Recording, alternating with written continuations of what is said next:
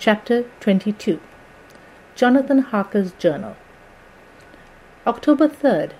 As I must do something or go mad, I write this diary. It is now six o'clock, and we are to meet in the study in half an hour and take something to eat.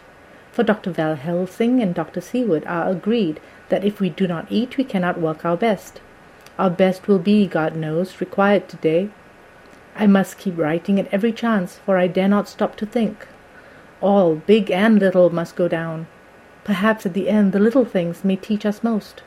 The teaching, big or little, could not have landed Mina or me anywhere worse than we are today. However, we must trust and hope.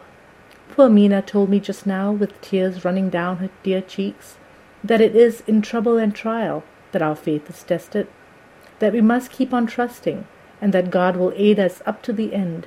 The end! Oh, my God, what end! To work, to work! When Dr. Van Helsing and Dr. Seward had come back from seeing poor Renfield, we went gravely into what was to be done. First, Dr. Seward told us that when he and Dr. Van Helsing had gone down to the room below, they had found Renfield lying on the floor, all in a heap.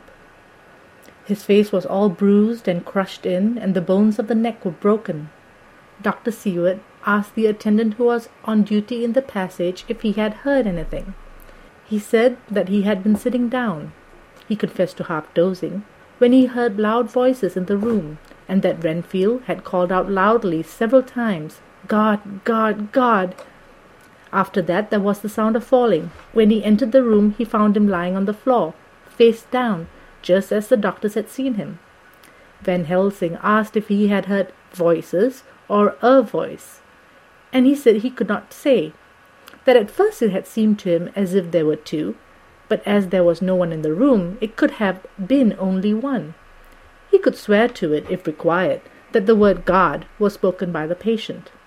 Dr. Seward said to us, when we were alone, that he did not wish to go into the matter.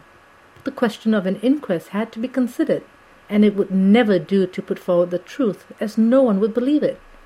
As it was, he thought that on the attendant's evidence he could give a certificate of death by misadventure in falling from bed. In case the coroner should demand it, there would be a formal inquest, necessarily to the same result. When the question began to be discussed as to what should be our next step, the very first thing we decided was that Mina should be in full confidence, that nothing of any sort, no matter how painful, should be kept from her. She herself agreed to its wisdom, and it was pitiful to see her so brave and yet so sorrowful and in such depths of despair.